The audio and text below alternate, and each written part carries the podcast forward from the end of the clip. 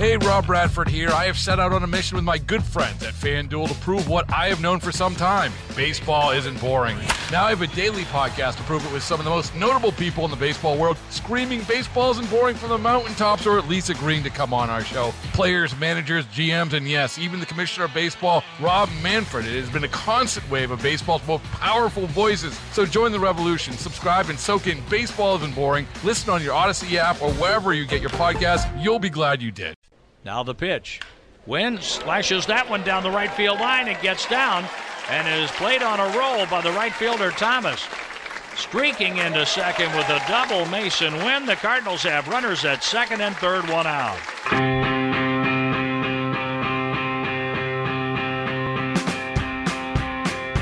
It's the Chris and Amy show on KMOX, and it is Friday. It's after 1130 which means it's time to check in with our guy. Mike Claiborne is with us, and he joins us from Jupiter, Florida, where the Cardinals have spring training today.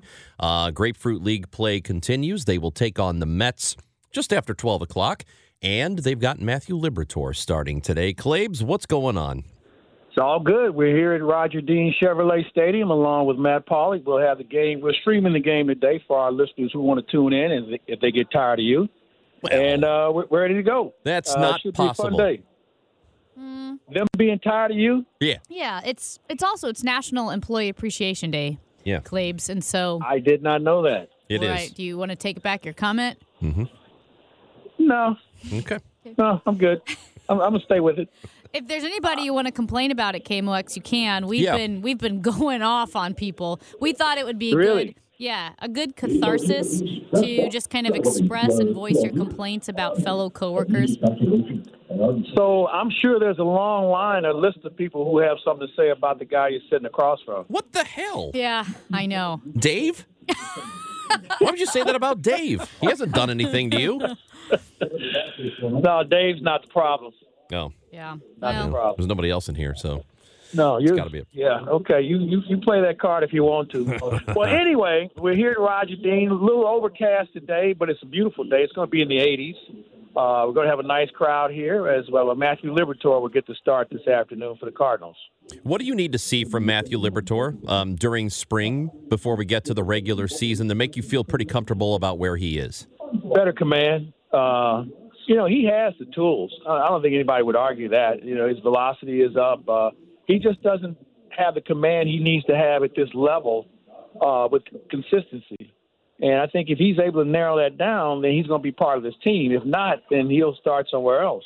Because I think he's a guy that's fighting for a roster spot as we speak. Because when you look at the bullpen, I think we have the five guys we know are going to be there with Gonzalez and Helsley, uh, JoJo Romero, Kittredge, and um, Middleton. So there are three spots left and there's a whole bunch of guys trying to compete for those three spots, and he's one of them. And I think he and Zack Thompson are competing for a spot, both left-handed pitchers who have the ability to also start. So he will decide his own fate. What do you think long term for him? And I know it's sometimes difficult to project these things out, but are, but are we talking about him being a reliever in his career, or, or is there still an opportunity to start? That's a good question. Um, I think he's a bridge guy right now. He can start, he can relieve, uh, but I think he's a guy that's still trying to find his way. I think if you ask him, he wants to be a starter. What pitcher doesn't want to be? And I think he's probably better suited for that. Uh, we saw him briefly out of the bullpen. He was reasonably effective, but at the end of the day, I think starting is probably more of his bailiwick than anything else. Sonny Gray is going to be the opening day guy. I think we all kind of figured he would be and um, it's it was made official earlier in the week. Sonny Gray, what he does in terms of being a, and I asked this question to to Matt Pauley yesterday, um, within the National League, where do you think he ranks as number one starters go? Oh, he's a number one. Uh, well, I mean, I mean, against other number ones in the National League. He's right there. Yeah. I mean, remember, he was a guy who finished second in the Cy Young balloting last year in the American League. He doesn't give up home. He only gave up eight home runs last year. I mean, he has great command. Um, I'd put him up against most of the other big guys in the game. Yeah, I, you know, he he doesn't he checks a lot of boxes for me. So, so we're looking at a, a one-two here, basically. Sonny Gray, Miles Mikolas. That's that's probably your your your top two in the rotation. How comfortable are you with it? The closer we get to the regular season. Well, if Mikolas pitches like he did two years ago, we'll be okay. He pitches like he did last year, we're going to have a problem. Uh, and the problem with Miles last year, he's a strike thrower, so he's always in the zone but he was in the zone a little too much as far as location was concerned. Something I know he's been working on, and the Cardinals have worked with him about it. And I think once he gets himself st- established in that vein, he'll be fine. What about Steven Matz and what the Cardinals are looking out of him this spring? Um, that's a great question that I don't have an answer for because he has yet to pitch on the big field. He and Lance Lynn have been throwing on the backfields, getting their work in. So we'll probably see him next week but he is a wild card factor, Amy. Uh, he's going to be your fifth starter, and you know when healthy, he's been okay. The problem is he's not been healthy enough. He's he's had some injuries that have shut him down, and if they can just keep him in one piece, he might be the X factor for this ball club. This week, it was made official that uh, that um, uh, Brendan Donovan, uh, that Brandon Crawford is now a member of this team, and he's not going to play a ton unless there's a major injury of some kind. But He's, you know, he's a former All Star. He's getting up there in age. He can be seen as somebody who's influential in a clubhouse. Where is his greatest value going to lie this year? Um, leadership. Been there, done that. Three-time world champion, multiple Gold Glove winner. Could have been the MVP two years ago. I mean, he he checks a lot of boxes. Now, obviously, at 37, you don't know where you're getting, but he was hurt a lot last year, and he just never really recovered from that. But I think overall, he's a guy that can certainly help you. Um, and the, the question is, can you have Brandon Crawford and Matt Carpenter on the same team? Both left-handed hitters, both guys at the end of the, their careers. Uh, Crawford's a little bit more versatile um, we haven't seen Carpenter have a good season in a Cardinal uniform in a long time, and you know we're hoping that that happens this year. But I don't know if you can keep both those guys on your roster. How, how much does the calculus change if if Tommy Edman's not available to start the year? Um, you're in good shape because Dylan Carlson can play center field. That's not an issue. Uh, now, can Dylan Carlson hit? That's a concern because he hasn't so far. It's early but you have to hope that he can turn it around, especially from the left side. He's not been effective from the left side at all, and uh, you know that's that's a concern. You have a young man named Victor Scott that everybody likes around here. The question is, can you play him periodically? And the answer is no. He's a guy that has to play every day. So if Dylan Carlson falls flat on his face, then you're going to either see a guy named Michael Siani or Victor Scott playing center field. Claibs, you mentioned leadership, and we've talked a lot about the additions to the Cardinals lineup that are older, like a Lance Lynn, um, and how they're going to add to the clubhouse off the field as well as on the field. When it comes to leadership, I know leadership from players is different than leadership from coaches. How would you weight that or put the percentages when it comes to leadership, wisdom, that veteran voice on the team coming from a player versus coming from a coach?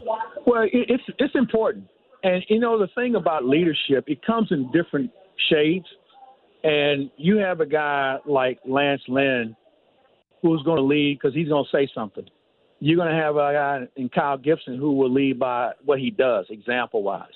You'll have a guy in Sonny Gray that will be very frank and very upfront about it, and he'll find his time to say something, to do something, to be engaged. So, if you're looking for guys that are going to stand on the table and give this rah rah pep talk, that's probably not this crew.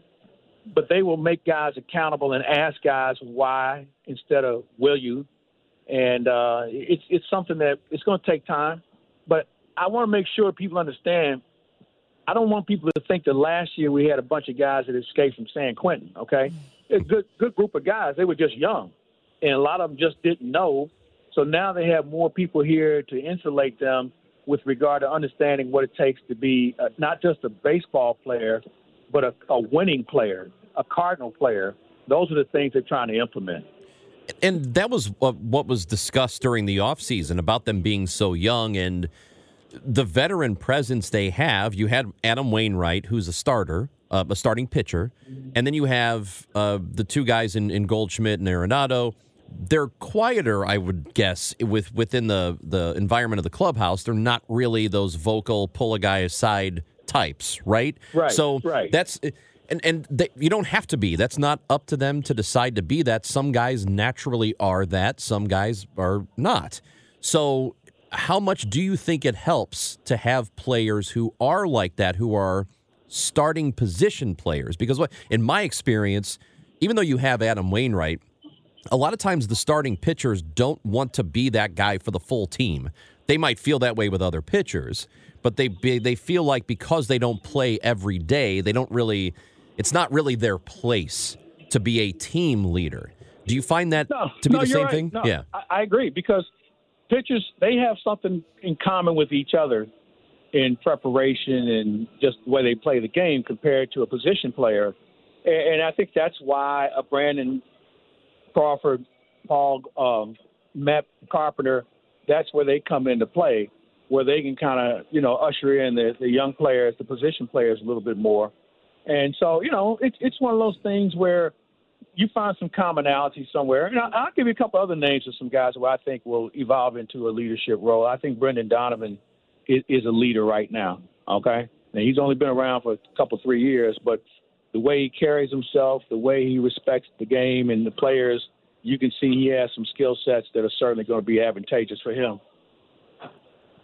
All right, last question for you, and this is from the text line. Um, the the White Sox have been pretty adamant that uh, they would have to be blown away for a, uh, for a deal to give up Dylan Cease, a starter. And a texter wants to know if it would even be potentially realistic for the Cardinals to go after him. I would say yes, but I think I have to hear what the price would be.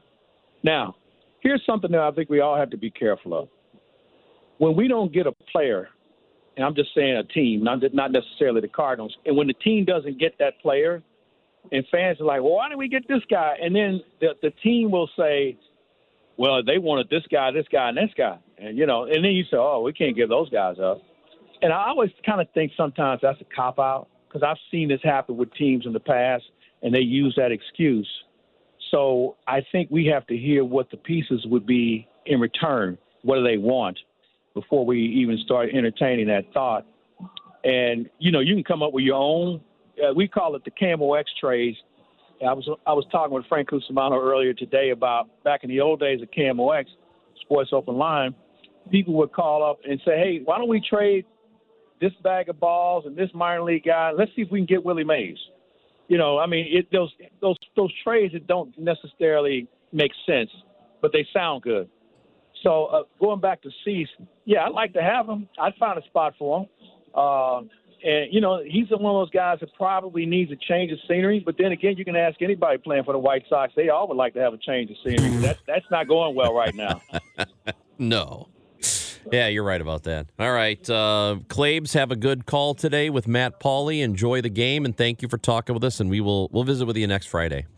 Yeah, wait. You know, you have to talk to somebody about doing the show from here at some point. You know, that's a But yeah, we've already tried that. We did try that. You need to talk to somebody about us doing a show there. You have more sway than we do. Mm-hmm. 100%. You know what? I'll I'll leave something in the suggestion box. You know that one right there in the kitchen area. They've The lost a trash key. can? There's no key for it. I think he's talking about the trash can. yeah. No, no, I was thinking about the one in the box. Not, I didn't know they lost the key. Yeah. You can't get in there. All right. Well, we'll we'll come up with a way to make it work. All right. Thanks, Claibs. Have a great weekend. You guys take care. You too. Mike Claiborne with us on KMOX. He and Matt Pauley. You can uh, listen to the game on the stream. Go to KMOX.com for the link. And uh, yeah, so spring training baseball. We actually have spring training baseball on the air over the weekend, Saturday and Sunday. You can listen in right here on KMOX. Right? Lovely. Don't you love that baseball on the radio oh in the car? Oh my gosh, I love baseball on the radio. I last Saturday, the first game, I turned it on. It just sounds so It's good. the best. Mm, warms warms the soul. It's like a bowl of soup. It really is. It's like a bowl of soup. You know, you ever heard of Caitlin Clark? Yeah. She is unbelievable, and she's made a decision about her future. We'll tell you about that is when we come back on KMOX. Hey, Rob Bradford here. I have set out on a mission with my good friends at FanDuel to prove what I have known for some time baseball isn't boring. Now I have a daily podcast to prove it with some of the most notable people in the baseball world, screaming baseball isn't boring from the mountaintops or at least agreeing to come on our show. Players, managers, GMs, and yes, even the commissioner of baseball, Rob Manfred. It has been a constant wave of baseball's most powerful voices. So join the revolution, subscribe, and soak in Baseball Isn't Boring. Listen on your Odyssey app or wherever you get your podcast. You'll be glad you did.